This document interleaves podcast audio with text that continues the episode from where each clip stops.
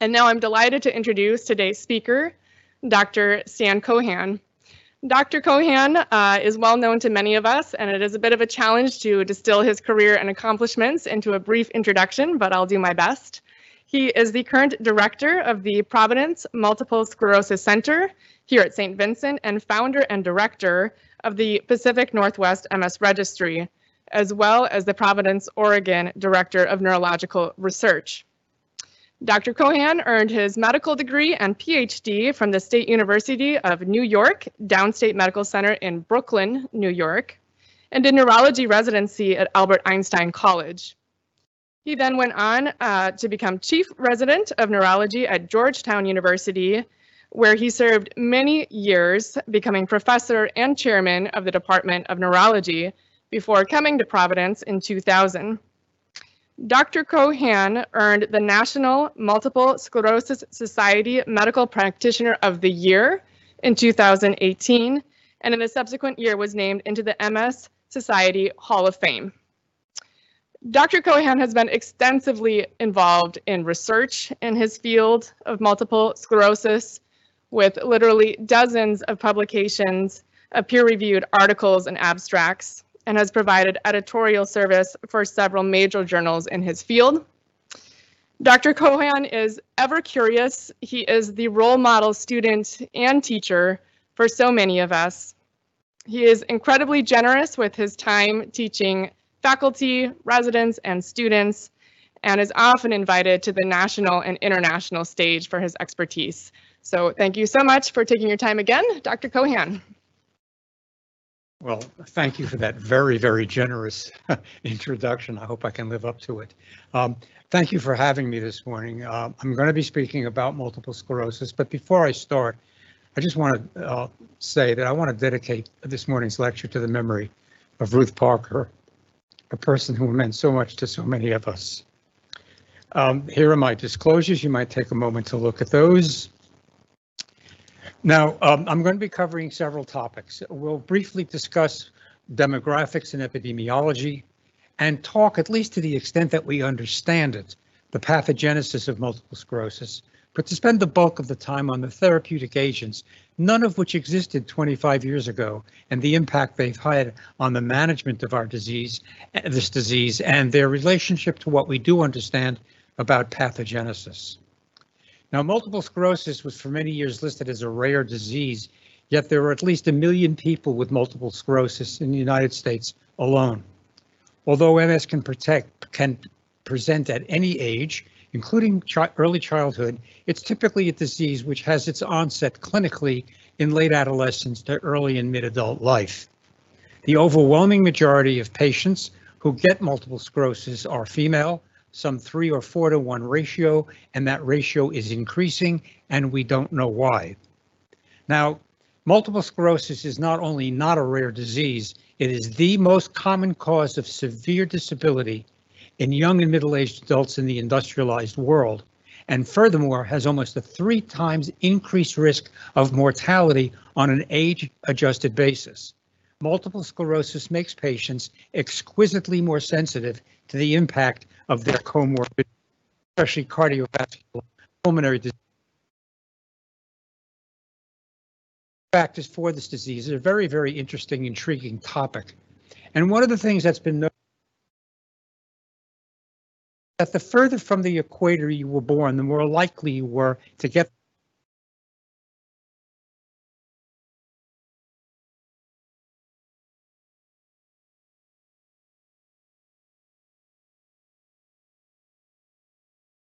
them. If, on the other hand, they left as a child and went to a place of low risk, uh, they inherited the new low risk environment. Uh, this was attributed at one point to maybe this disease is due to viruses, and certain viruses are more common or more aggressive in certain latitudes. A variety of uh, proposals. Genetics. Certainly, someone from Norway is genetically different in some ways than someone who was born in Libya, and so on. However, doing studies of migration, which occurred in enormous extent after the Second World War, made it very apparent that this was not just genetic, that there was something in the environment that seemed to be responsible for this geographic risk distribution. we now understand that it is most likely the result of vitamin D relative deficiency. There are extensive epidemiologic studies that make it very, very evident that vitamin D or its deficiency is a major player in the risk of getting this disease and how severe the disease is when it presents. There are over 1,700 genes that have a receptor for vitamin D. And of those, the overwhelming majority of those genes are genes that regulate the immune system. And the suggestion has been made that vitamin D deficiency early in life leads to a failure in the development of autotolerance. And again, these uh, results, the role of vitamin D is supported by numerous, very almost unequivocal um, epidemiologic studies. Now, there are more than really 240 genes, as of my last reading, that have been identified with conveying uh, risk of developing multiple sclerosis. And only recently, within the last year, for the first time, has a gene on the X chromosome been identified as one of the risk factors. They have varying degrees of impact on the risk of getting the disease, um, with one gene in particular, which I'll return to in a few moments, conferring over 50% of the gene-driven risk of getting this disease. Multiple sclerosis has been traditionally thought of as a disease primarily of Caucasians of Northern European uh, inheritance. Uh, this appears to be a sampling error, and recent studies, albeit with small number of patients, suggest that, for instance, in women, African American women have one and a half times the risk of developing relapsing multiple sclerosis as Caucasian American counterparts. Now, the overall risk of developing multiple sclerosis in the United States is somewhere between 1 in 3 and 500. However, if you're a first order relative, that risk could be increased as much as 10 times. And if you're a dizyg dizygotic twin and one of the twins had MS, it's about 1 in 20. And for monozygotic twins, the risk is one in three. So clearly this emphasizes the importance of genetics on the one hand, but also the fact that only one in three monozygotic twins are concordant also points out that it is not just genetic and that again other factors including environmental factors may be at play. Uh, some of you have seen this, uh, maybe all of you have seen a slide like this before, but I think this is a good time to just briefly go over this.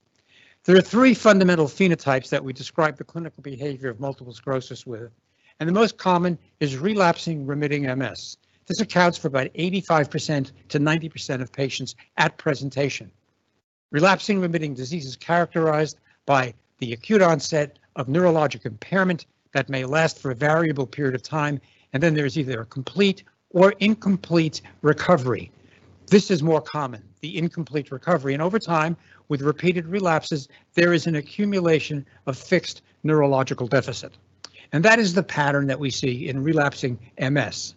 Unfortunately, in the overwhelming majority of patients with relapsing disease, if left untreated, will go on to more a dangerous secondary progressive form of the disease. They still may be having relapses, but between relapses, they're getting progressively worse until eventually they reach a point where there's progression in neurological disability without there being any superimposed relapses at all. This is the most feared portion of this disease. Number one, this is when the really serious disability comes in. This is when people lose the ability to walk. This is when people wind up in wheelchairs and so on. But in addition to that, we really have very little understanding of the pathogenesis of the progressive form of this disease and have very little in the way of therapy for them as well. That cannot be said about relapsing disease, about which a great deal is known, although our knowledge is incomplete. And for the rest of this talk, I will be primarily talking about the treatment of patients with relapsing disease. Now, multiple sclerosis is a cell-driven disease. It is not a humoral disease, although antibodies do occur. Uh, it was thought for a very, very long time that the T cell lymphocyte was the driver of the disease and therapies, early therapies, were directed in on that. Uh, it turns out it was an artifact that the animal models used to study MS, and in reality, both the innate and the adaptive immune system, B cell and T cell lymphocytes, monocytes, macrophages, and dendritic cells, uh, the latter being um, part of the intrinsic immune system, all play a role in the generation of relapsing forms of multiple sclerosis. Now let's take a brief stay here because I want to emphasize the importance of the B cell lymphocyte. And as I begin to talk about various therapies, you'll see how it rises to the surface as a very important target. Now on your left, we see a B cell, and this is the magnification of its membrane surface, and this is an autoantigen. Uh, in our case, a fragment of myelin, which has just been presented to this make-believe B cell, let's say by a macrophage. It's incorporated, it's reprocessed, and then it is presented to a T cell lymphocyte, and the presentation of this reworked particle activates this cell. This cell is now programmed to attack anytime it sees this uh, molecule. This complex right here, the gene that this complex is responsible for 50% genetic risk of getting this disease. One more, here we go. This drawing attempts to show you lymphocytes in circulation. There's a blood vessel within the system, a venule, and a white blood cell attaching the blood vessel wall because ongoing inflammation has led to the production of chemoattractants, chemokines, by the endothelial cells lining this blood vessel. This attracts the white blood cell. It releases proteinases leading to the degradation of intercellular bridges, and it migrates into the central nervous system. Now, if it encounters antigen to which it's been programmed, such as a myelin fragment, it becomes activated, it releases pro-inflammatory cytokines such as tumor necrosis alpha and gamma interferon, which can directly damage tissue, as well as release trophic in, uh, um, molecules such as interleukin 2, which cause a reinforcement of the signal, causing more cells to become activated, and we have this massive attack on myelin and axons. What does this look like microscopically? This is an immunofluorescent microgram uh, uh, histogram uh, of a piece of tissue within an active relapsing lesion of the brain. The red covering is normal myelin, the yellow stripe is a normal axon, and you'll notice there are areas where the myelin is stripped off, and this axon is actually beginning to degrade. It's become phosphorylated. That's why it's blue. I also want you to notice this bleb right here, another smaller one here. That's a transected axon. That cell is permanently damaged and will not recover, and the neuron will die. About 11,000 of these are seen per cubic millimeter of active inflamed tissue. So the, the impact of a direct inflame, inflammatory attack during MS has devastating consequences to brain tissue. Now, what initiates this? What kicks all of this off? Well, for years now, people have thought that there must be some infectious agent and a variety of viruses, herpes zoster, herpes simplex, herpes type 6, a wide variety of, of viral and even some bacterial agents have been looked at. Yet what seems to walk away from this is that it's most likely Epstein-Barr virus. So one possible explanation is that a person has a central nervous system infection, which initiates an immune inflammatory response by the immune system as it attacks the virus. But in the process of destroying the virus, it also does damage to myelin and axons as part of the inflammatory attack. And in genetically susceptible people who have a reduced ability to recognize self-antigen, it then sets off an autoimmune self-sustaining disease of repeated attacks. So the viral infection elicits the immune response. Myelin gets damaged in the process. Macrophages come in to clean it all up, and they do, to remove myelin debris. And then we know these macrophages uh, migrate out of the central nervous system, and these have been seen in lymph nodes in the neck draining the brain. And what we find in those macrophages is myelin debris. The thought then would be that the macrophages present the myelin antigen to B cell lymphocytes, which process it, present it to T cells, and now you have T cells that are activated to respond to myelin antigens. These lymphocytes enter the central nervous system and attack myelin and axons to produce a relapse. Now, this is a very, very busy diagram as the cliche goes, but let's put this into perspective. Let's say this is the EB virus particle. It's consumed by macrophages, it's presented to B cells, B cells activate T cells. However, the EB virus also has infested the central nervous system here, say in the brain. So these activated cells cross the blood-brain barrier, kill the virus. In the process, they damage myelin. Myelin fragments are picked up by macrophages, taken to lymph nodes, where eventually T cells are activated, starts the cycle over again, Only this time when T cells enter, they're not going after EB virus, they're going after myelin, producing an acute relapse. So this is a current, pretty well accepted idea of what, what's going on in relapsing disease. Now, as I said, EB virus is currently the leading candidate as the uh, the evil character in in relapsing disease, and there are a couple of things that support this. Number one, mononucleosis is much more common in women who develop MS versus women who don't. EB virus DNA has been found inside lymphocytes abutting on um, demyelinated lesions within the brain. And furthermore, oligoclonal bands, which you've all heard of, that are found in the spinal fluid of patients with MS, are rich in immune globulins directed against nuclear antigens of EB virus. So in to summarize this, a viral infection in a genetically susceptible person, possibly deficient in vitamin D, which further impairs their ability to develop autotolerance to self-antigens, sets up a recurring attack cycle in which the nervous system is attacked by activated lymphocytes reacting to self-antigen. Now, this is getting a little more granular. Here's our leukocyte again, our lymphocyte. And our lymphocyte, because it's activated, expresses docking molecules on its surface in this case alpha-4 integrin, which attaches to vascular cell adhesion molecules on the endothelium exclusively of the central nervous system. When the alpha integrin inter interactivates the VCAM, this leads to the induction of proteinases, enzymes that break down the intercellular bridges between endothelial cells, and the lymphocyte gets into the brain or spinal cord. Okay, that's the model for relapsing disease. Now, if we have a medication for relapsing disease, what should this medication do? Well, first of all, it should reduce relapses, right? Furthermore, it should reduce evidence of disease activity on MRI scanning. MRI scans are the most specific and most sensitive biomarker we have of disease activity in multiple sclerosis.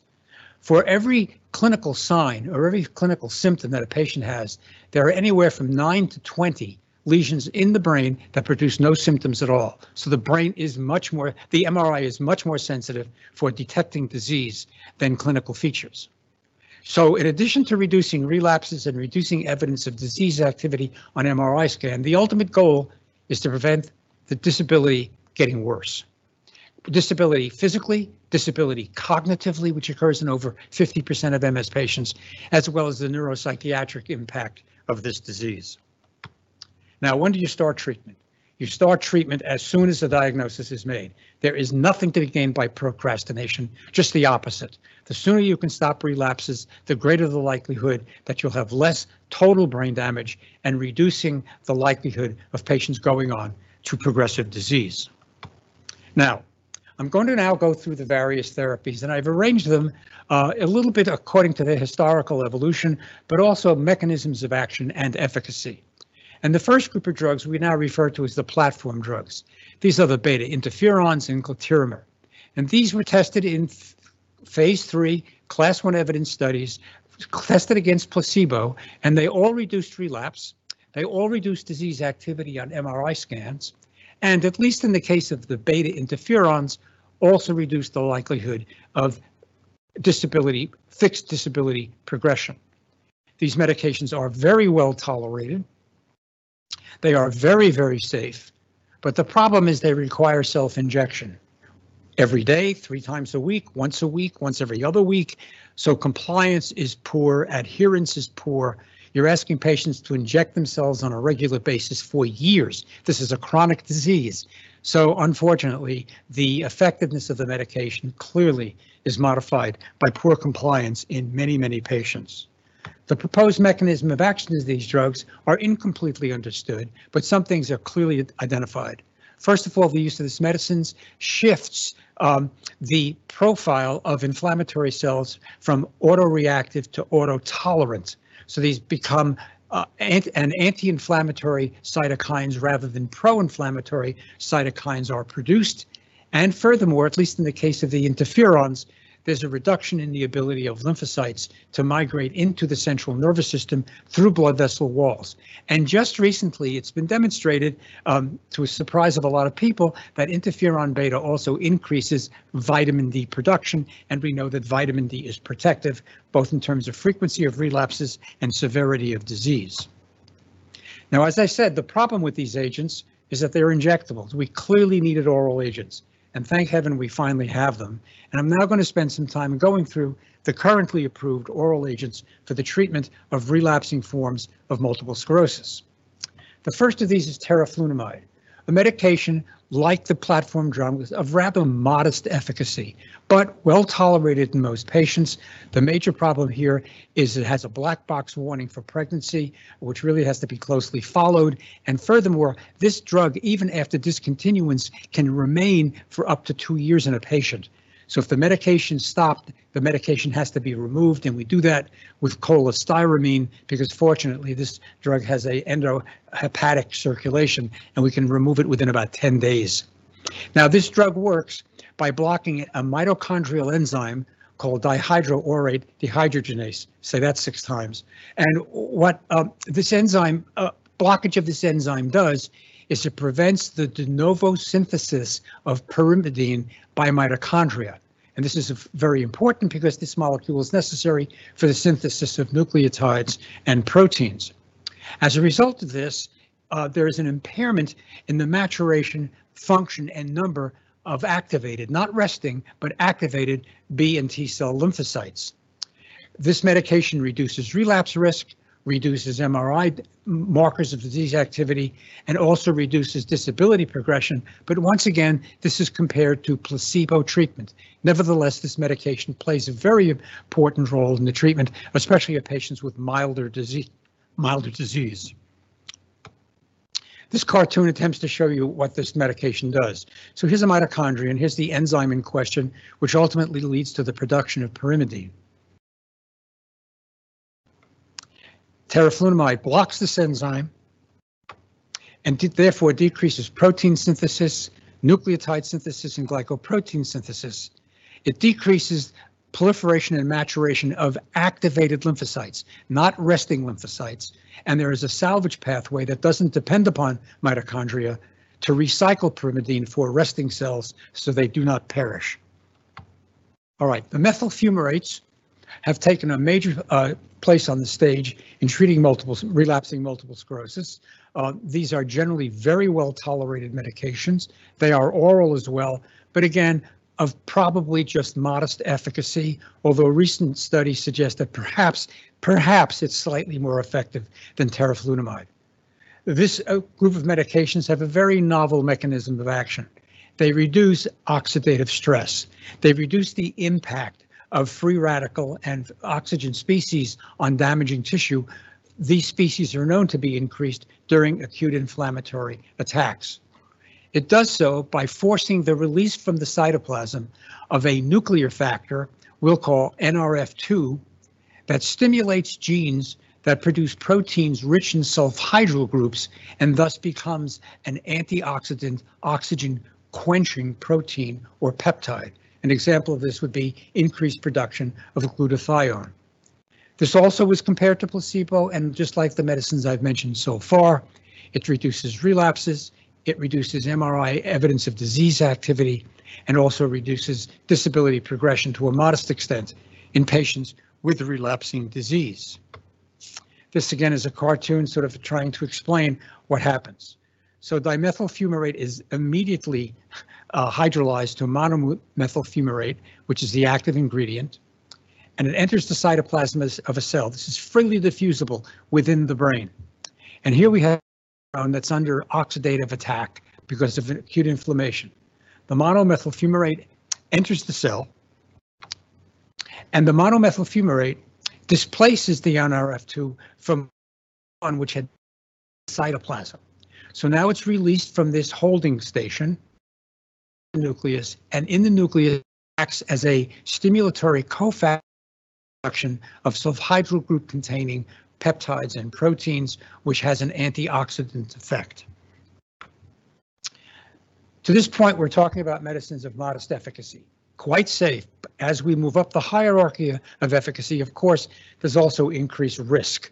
Um, and that can never be forgotten. We're always balancing risk versus benefit in terms of how sick the person is. Now, a big step forward has been the development of medicines that modulate the sphingosine 1-phosphate receptor. The sphingosine is a component of membrane lipids, we know that, and for the long time, longest time it was thought to be its only function. It turns out that its product, sphingosine 1-phosphate, mostly um, being derived from membranes of platelets and erythrocytes, is a very, very important, almost ubiquitous messenger throughout the body. And it's been learned that modulation of the receptor for sphingosine 1-phosphate has very potent effects on the immune system. The first drug which had an effect in doing uh, modulating this was fingolimod. We now have four such medications, the last of these, ponesimod, only being approved by the FDA in the last six months. Now, there is five subtype receptors for sphingosine 1-phosphate. We're going to concentrate on 1 and 5. It's important to know that these receptors are G protein coupled. And the G proteins, these are transmembrane receptors, and inside the cell are these G proteins.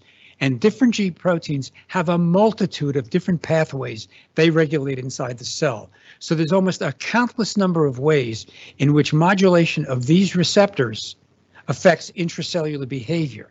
And it's the modulation in 1 and 5 that seems to be so important in the treatment of relapsing multiple sclerosis. Now, these cell, these drugs prevent certain groups of lymphocytes from leaving peripheral lymphoid organs. And it has been suggested that the putative mechanism by which these medicines work is that by inhibiting, let me go back, by inhibiting the type 1 receptor, you can prevent lymphocytes from leaving lymph nodes, the spleen, and the thymus especially central memory T and B cell lymphocytes, which seem to be so important in driving relapsing disease. And here's, you can tell this is my drawing. it's so amateurish. So this is supposed to be a lymph node, and cells are constantly entering and leaving all the time. Now, it turns out that central memory B cells and central memory T cells are held in the lymph nodes. They are docked because they express something called chemokine receptor 7 and that causes their retention in the lymph node. However, during inflammatory states, there's an upregulation of sphingosine 1-phosphate. The concentration goes way up.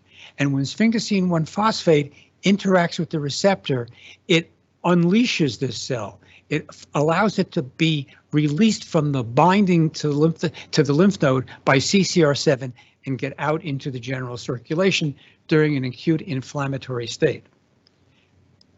Now, one of the medications, fingolimod, is supposed to be represented in this cartoon. So this little squiggle here is supposed to be fingolimod. It interacts with, with receptor type 1, causes its internalization and its destruction. Now the lymphocyte has no way of being stimulated by S1P during an acute inflammatory state. And we look again at the lymph node cells of all types coming into the lymph node. This little thing that looks like a light bulb is supposed to be the generic sphingosine 1-phosphate receptor modulator medicine. So it blocks the receptor, causing its degradation, leaving these cells incapable of responding to the sphingosine 1-phosphate uh, concentration gradient. So these cells are retained while other lymphocytes, such as effector memories, and now they, they can get out because they're not held in place by CCR7. So the ability to retain lymph nodes in the peripheral lymphoid organs has been proposed as the mechanism by which these medicines work. It probably contributes, but it may not be the entire story. Now, these medications are much more effective than the medicines I've shown you so far, and in head-to-head -head studies, uh, it's been clearly evident that these drugs are more efficacious. Now, the problem is there are some very significant side effects that uh, and risks that deserve mentioning. Uh, these medicines slow cardiac conduction. So people with conduction defects, patients on type on uh, uh, group one and group three antiarrhythmics, um, Uh, patients who have recent myocardial infarction. These are patients who are not good candidates for these drugs, nor are diabetics because of an increased risk of uveitis and macular edema. And there is a significant increased risk of herpetiform infections, including disseminated herpetiform infections in patients receiving these medications. However, it turns out the story is much richer than just the effect on lymph nodes. These receptors that I've been talking about are also expressed in the central nervous system. And furthermore, these meds easily get into the brain. They easily penetrate the blood-brain barrier. Now, sphingosine 1 and sphingosine 5 type receptors are expressed on astrocytes and on oligodendroglial cells, for instance. So it turns out that one of the other roles of sphingosine 1 phosphate type 1 receptor modulation is it prevents the activation of astrocytes, which we know play an important role in brain damage in MS. And furthermore, modulation of the type 5 receptor closes the blood-brain barrier to make it more difficult for cells to get into the central nervous system. And then lastly, promotes remyelination because receptor 5 is expressed on progenitor cells of oligodendroglial cells. These progenitor cells are mobilized, they mature, and they become myelin-producing cells. So therefore, there are multiple mechanisms by which this very important category of oral medications work in multiple sclerosis. However, because of the risks associated with them, there really has to be the properly selected patient for their use. Now, natalizumab is an intravenous medication, and it is first the first of the monoclonal antibodies to be used in MS. It is specifically directed against the alpha-4 integrin, and you'll recall on a uh, drawing I showed you before that alpha-4 integrin is expressed on the surface of activated lymphocytes that are going to enter the nervous system if they can interact with the, the VCAM receptor on the surface of endothelial cells and then breach the blood-brain barrier. What natalizumab does as a monoclonal antibody to alpha-4 integrin is it leaves the alpha-4 integrin incapable of interacting with VCAM, so the cell just keeps on going. Uh, this medication, uh, natalizumab, uh, it will saturate lymphocytes after a single infusion for up to three months. So this is a long-acting effect. This is an extremely effective drug therapeutically with a marked reduction in relapse risk, a marked reduction in MRI disease activity, and a marked reduction in the risk of disability progression. But it is also associated with increased risk of developing PML, progressive multifocal leukoencephalopathy.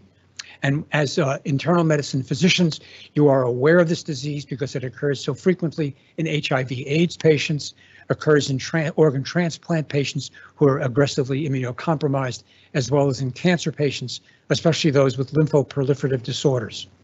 Now, the virus that's responsible for PML, JC virus, is present in about 50% of the adult population in North America.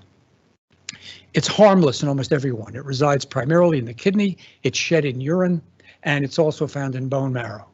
However, in immunocompromised patients, this virus may gain entrance into the central nervous system and produce this devastating disease with about 100% mortality in HIV patients and 20% mortality in MS patients, with the remainder of the MS patients having severe residual disability. Why this occurs with natalizumab therapy is not understood really at all, but it occurs, especially with prolonged use of natalizumab, especially past two years. Fortunately, we have a blood test which detects the presence of antibodies to JC virus, so we can tell which patients are infected and therefore avoid the use of this medicine in patients who harbor this virus.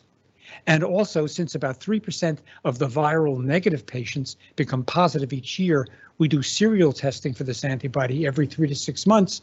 And if a patient becomes positive and the level of the antibody is in what we consider a dangerous range, we have to change medication. Nevertheless, this is an extremely effective medication for the right, for the properly selected patient. Now, earlier in the talk, I emphasized the importance of B-cell lymphocytes as a driver of relapsing disease. I now want to talk about therapies that are anti-B-cell therapies. I'm going to start with the uh, lymphocytolytic agents, rituximab, ocrelizumab, and ofatumumab. Rituximab has been around for a very long time it's been treated, used to treat B-cell lymphomas and leukemias lupus, organ transplant rejection, and so on, rheumatoid arthritis. But in MS, it has never been the subject of a phase three trial, even though we know it's effective from phase two studies. However, ocrelizumab and ofatumumab are also anti-B cell agents which have had FDA approval. These medications have, like natalizumab, profound impact in patients with relapsing disease in reducing relapses, reducing MRI disease activity, and uh, also reducing the risk of disability progression. The problem with this group of medications is they render patients much more vulnerable to serious infection. Not only herpetiform infections, but things like urosepsis, pneumonia with sepsis, and there is a mortality rate associated with the use of this drug. And we here have had several uh, case fatalities from overwhelming infection.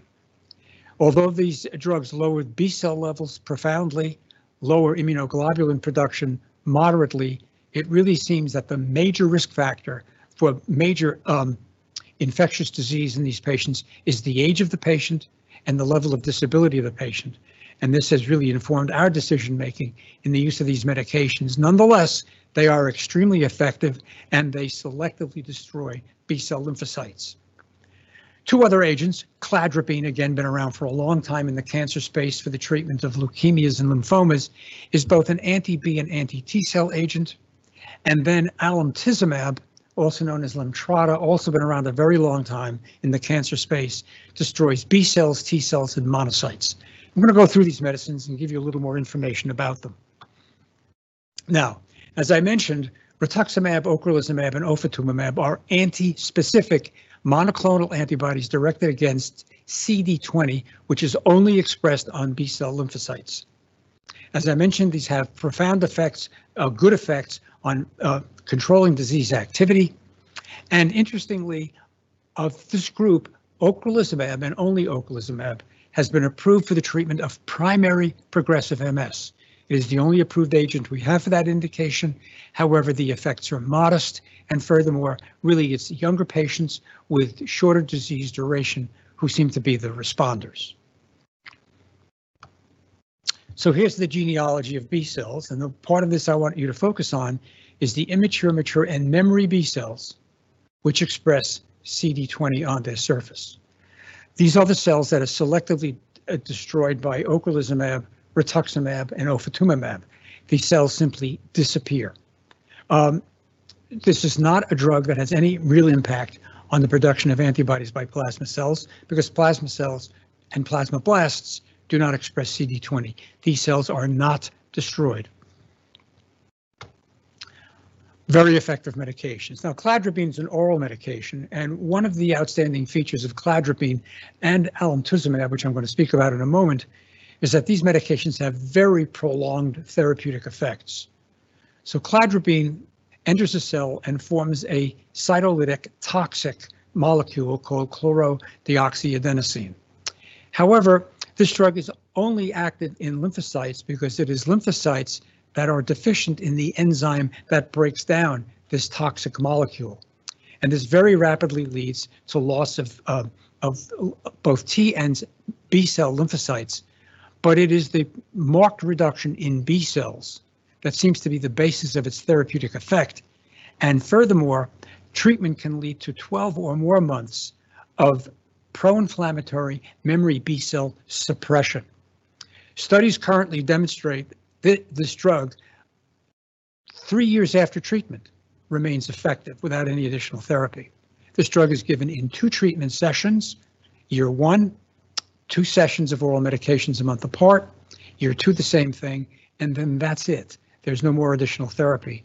And the FDA has a box warning against using it more than twice because of the increased risk of cancer, which may occur with this drug.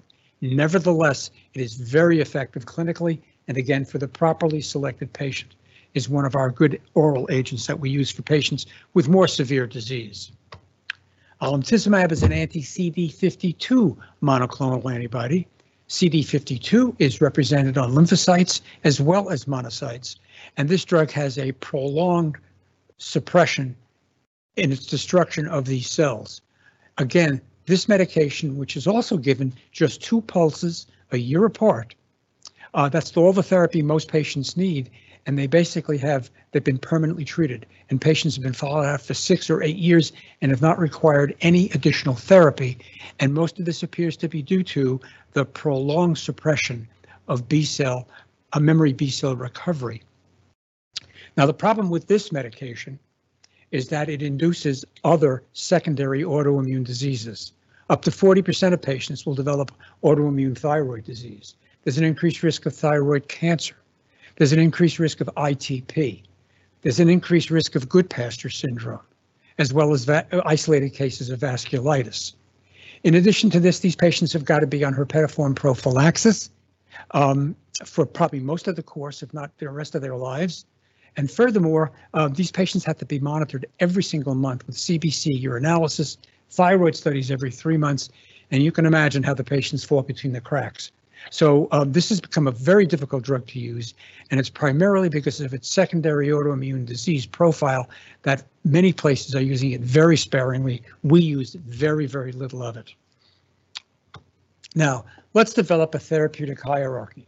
And the hierarchy I'm going to present to you is based upon actual um, head-to-head -head trials um, where we compare one drug to another or phase four comparator trials or using statistical methodology um, called uh, matching uh, adjusted indirect comparisons, where you can you can create um, populations of patients from different trials that are the same and make direct comparisons as to efficacy. The first of these, of course, the least efficacious medicines with modest benefit are the platform medications, interferons, glatiramer. Um, these uh, up to a third of patients with relapsing disease who start on these medicines will have a relapse within the first two years. Then the platform plus oral medications, teriflunomide and the methyl fumarates, probably slightly more efficacious than interferon and GLAT, um, but not a great deal more. So for the most part, quite safe, um, oral and therefore better compliance. But again, for patients who are extremely ill, these drugs are probably not adequate Now, higher efficacy medications, those sphingosine 1 phosphate receptor blockers, uh, more efficacious than the platform and platform plus drugs. Again, more difficulties in terms of side pediform infections, macular edema, cardiac conduction abnormalities, hypertension. But nevertheless, these are very efficacious drugs and clearly stand higher in the hierarchy than the platforms. Then we have long duration higher efficacy medications, cladribine and alum, which I've just spoken about. And then lastly, the highest efficacious medications, natalizumab with its unfortunate increased risk of PML, ocrelizumab, ofatumumab, rituximab with their very, very high efficacy profiles for, in this case, also a primary progressive disease. And, in, um, and the problem here is the risk of infection and the only reason I put a question mark next to rituximab is because it never underwent a phase three trial. It was a generic, no drug company for a phase three trial until they could patent something. And what they've patented is ocrelizumab and ofatumumab. Now, how do you use these agents? Well, for new onset disease or patients who have not been treated before, patients with low level of disease activity modest changes on the MRI scan, and most importantly, no evidence of brainstem or spinal cord. Excellent drugs to start patients who are newly diagnosed. Many patients will do well. Most patients over have to be transitioned off these medicines because of breakthrough disease. The higher efficacy medications. Who would you use in relapsing patients, but also one of them, siponimod, demonstrated that they could also be used in relapsing secondary progressive patients. These are patients who have broken through platform therapy or didn't tolerate platform therapy, but also newly diagnosed patients, a large disease burden, have a significant deficit already, or have uh, involvement of the brain stem. However, we in our clinic would not start these drugs on a new patient if they had spinal cord involvement. And then we get to the highest efficacy drugs, the ocrelizumab, natalizumab, and so on. Now, these are also primarily for patients with relapsing disease, although I mentioned to you that ocrelizumab also has an indication for primary progressive MS. The medications would be used in patients who broke through either platform or higher efficacy medications. But in a small number of patients, they can be the initial therapy, but they must meet certain criteria. One might be that they have a severe residual deficit from the disease they already have, or have very large disease burden on MRI scan, especially if they have multiple large enhancing lesions indicating a large degree of active inflammation. And also in the occasional newly diagnosed patient also has spinal cord lesions. Patients with spinal cord lesions at presentation have the worst prognosis, and additional spinal cord disease, if not controlled, could have devastating consequences. So when we see a patient come in with spinal cord lesions, we go to the top right away, and I would advise that everyone do that. All right, now that's a sort of overview from 20, 30,000 feet of what's happened in the last 25 years. How well have we done? Have we accomplished goals and what goals have we accomplished? Now, this next slide shows a very interesting piece of work that was done by Brian Weinshenker, who at the time was an MS neurologist in Western Ontario, Canada. And what he looked at in the population of patients in their clinic was how long it took from the first onset of relapsing disease to the development of the much more dangerous secondary progressive phenotype. And what you see is that within five years, 10% or more of patients were already having secondary progressive disease. 40% by 10 years, 55% at 15 years, and so on. That was the natural history of the disease. This was done in 1999, and in Western Ontario in 1999, they had virtually no access to these medications. So this was an untreated cohort. What does it look like now? Study done at uh, UC San Francisco by Bruce Cree and his colleagues, published in 2016, looked at 570 of their patients and looked at the problem again. What percentage of patients were on to secondary progressive disease and how long did it take? Now, when this study was published, none of the B-cell lytic therapies were available yet. So we're looking at a population of patients primarily treated with the platform drugs, some patients on fingolimod, some patients on natalizumab, and that's it. Well, instead of it being 40% at 10 years, it was 10%. Instead of being 55% at 15 years, it was 18%. And at 20 years, 24%, not 65%. So we've obviously made tremendous progress when we had no agents at all 25 years ago. It's been a very, very exciting ride. However, we ain't done because we still have a lot to do. There are still patients developing progressive disease. Can we stop it entirely? Can we ablate in such a way that this never happens? So that's one of the challenges. Furthermore, if patients get progressive disease, we really don't have very effective therapy. Yes, ocrelizumab is okay for early cases of primary progressive disease. Yes, there is some benefit to patients with the relapsing form of secondary progressive disease, uh, but we really don't have what we need. Furthermore, if we control the disease in a person, they're still left with neurological deficits. Can we repair the central nervous system? We've just gone through two very disappointing experiences.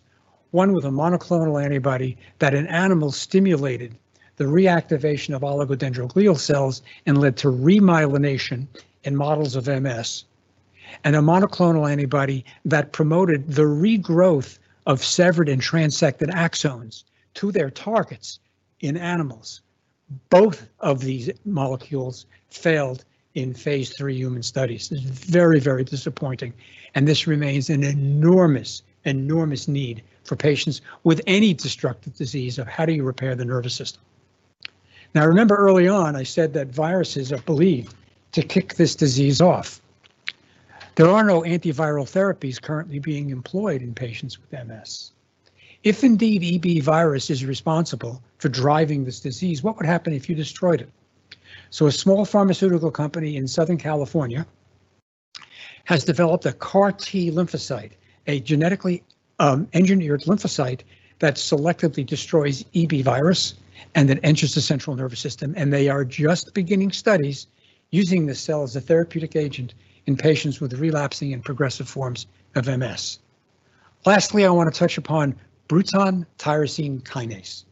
This is an enzymatic system and pathway that is essential for the survival and function of B cell lymphocytes. Again, B cell lymphocytes, so important in this disease. There's now a raft of Bruton tyrosine kinase inhibitors There's been a phase two study showing efficacy in patients with relapsing chronic disease. Now, why these of molecules are so important is that not only do they destroy selectively activated B cells, but they enter the central nervous system. It's been demonstrated in animals that they clear and destroy and remove activated B cells in the central nervous system. And furthermore, these may be drugs that are benefit in preventing progressive forms of disease. Okay, I'm going to stop there. Uh, I want to thank everyone. Uh, I don't know if there are any questions, and if there are, I'll be happy to try to answer.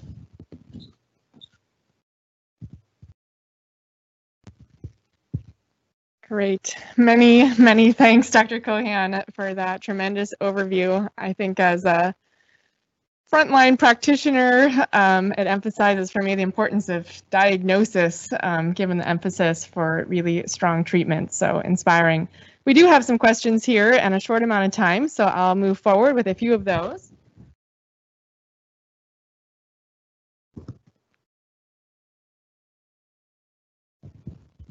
So first I would ask, um, could you comment on the risk of COVID while on MS medications and on the efficacy of COVID vaccine while on MS meds? Uh, that is a superb question. Uh, epidemiologic data so far, especially from France and from Italy and from Denmark, and to a lesser extent from the United States, make it evident that patients with multiple sclerosis are not more vulnerable to get the disease and furthermore, except for severely physically disabled MS patients, do not have outcome if they do become infected. The issue of medication, however, is looming as one very, very large. We have been concerned that patients on especially B-cell lytic or B-cell inhibiting therapies may have reduced ability to mount an immune response to the vaccine. Now, to date, there is only one publication but it may be a bellwether of what's to come. There's a paper out of Israel that was published about four weeks ago that demonstrated, at least in their population, that ocrelizumab and fingolimod treated patients had marked reduction in the neutralizing antibody levels to spike protein peptide antigens, but they did not see it with cladribine. However, I want to caution you that just because patients don't have circulating antibody levels doesn't mean that they're not immunized. What these people did not do is they did not look at whether or not spike protein peptides activated B cells and T cells in vitro. So we'll have to see, but their initial data and the work was carefully done is very disturbing and we're very worried about how effectively we have immunized our patients receiving those medications. Great, many thanks for that. Um, here's a, a question there's a hypothesis initially in the 1980s and for several decades suggesting that methanol might be metabolized to formaldehyde um, and then making uh, myontogenic. Um, is there a marked difference in the prevalence of MS in technologically primitive societies with uh, low methanol exposure as opposed to first world societies that may have more exposure to things like canned fruit, cigarette smoke, um, and other forms of um, methanol and formaldehyde. I've seen no reference to formaldehyde in the mainstream MS literature, which I've been following for over 30 years. I think if there are major differences between industrialized and non-industrialized society, I don't think it's about formaldehyde or canned peaches. Furthermore, uh, I, don't, mean to be disrespectful, but I, really don't think that's a viable pathway to follow. Uh, I will say that that we have to always be very, very careful of sampling bias. You know, someone who goes to Cornell University and have, has MS is followed away. And a person who lives in a small village in Africa, they're treated differently and observed differently. And until true understanding of an in-depth assessment of various populations in various parts of the world, we really can't speak to which environmental agent may be in this in disease risk.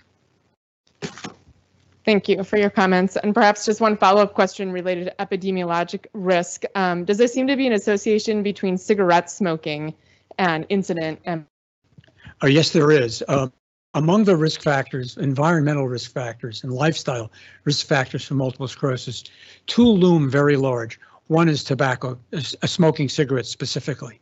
Patients who are cigarette smokers have a much worse prognosis vis-a-vis -vis their MS than people who don't smoke. And we make a concerted effort to get people to be tobacco free, and we harp on it constantly torturing them if they keep on smoking. And then the other thing is obesity. Uh, obesity, for reasons I don't understand, uh, does impact immune system function. And again, uh, not because of co comorbidities, but even in younger obese patients who don't yet have other comorbidities as a result of their um, obesity, they clearly have a worse prognosis. So that's a very important and good question. And yes, these are things that we emphasize a great deal to our patients as part of lifestyle management with their disease. Ah, thank you. Interesting. And follow up to that, um, have you seen the weight loss that you have impre- in- improved outcomes? Uh, there's no real way yet of uh, scientifically assessing that. Uh, it's very hard to know whether a person's clinical course thereafter would be different. But of course, you raise a very important question. That would be an excellent study in a very, very large cohort looking at patients above certain BMIs looking at those who lose weight and then following them out for 10 years to see if there's a difference. But no work like that has been done to my knowledge. Great. Uh, future study.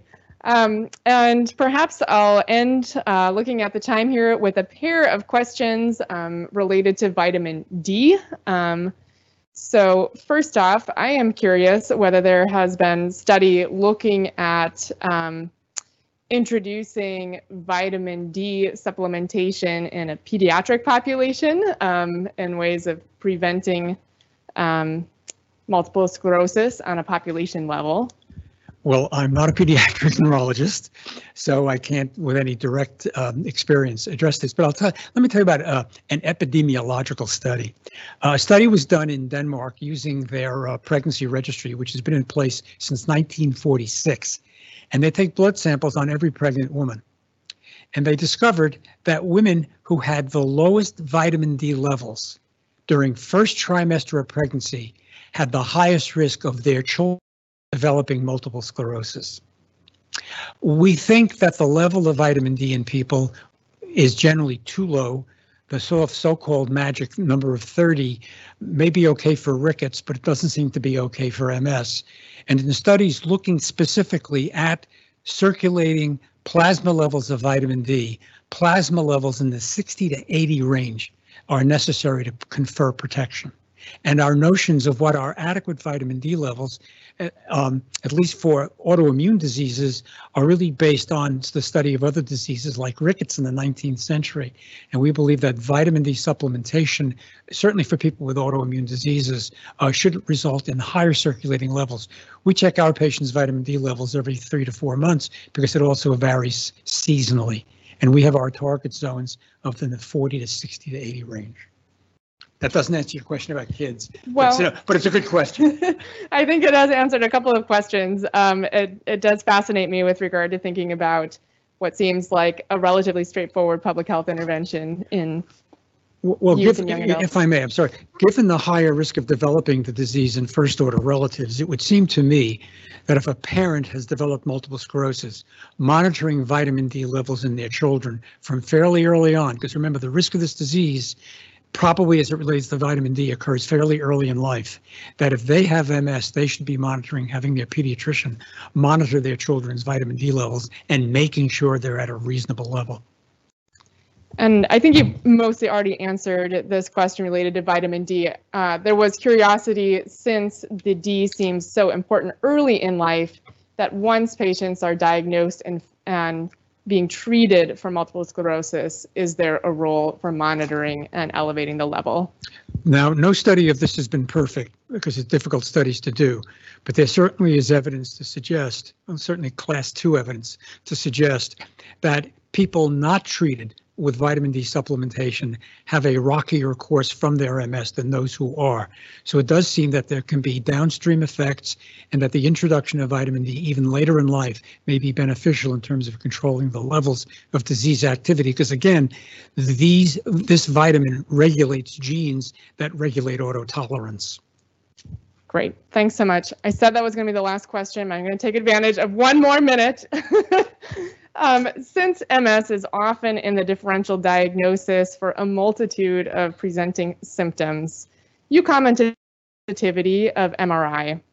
Um, and I wondered whether there are clinical cases in which there remains a high clinical suspicion for a diagnosis of MS without any brain or spine MRI lesions. Um, In a nutshell, no. Uh, I'm sure there's one out there somewhere, but uh, if we do not see lesions in the brain and or spinal cord that are characteristic in appearance for what MS lesions look like, uh, we would be very hard put to make that diagnosis. Now, there are other neuroinflammatory diseases that don't produce such lesions, and the differential includes such things as lupus and neurosarcoidosis and uh, anti-aquaporin 4 antibody and anti-MOG and a, a host of others. Uh, and we do that as part of our differential diagnosis, look at those diseases, including the non-inflammatory paraneoplastic autoimmune disorders, all of which can fool you and mimic MS. And those are always part of our thinking as we work our patients up. But a patient who has no MRI lesions that look like MS would meet no one's criteria for the diagnosis.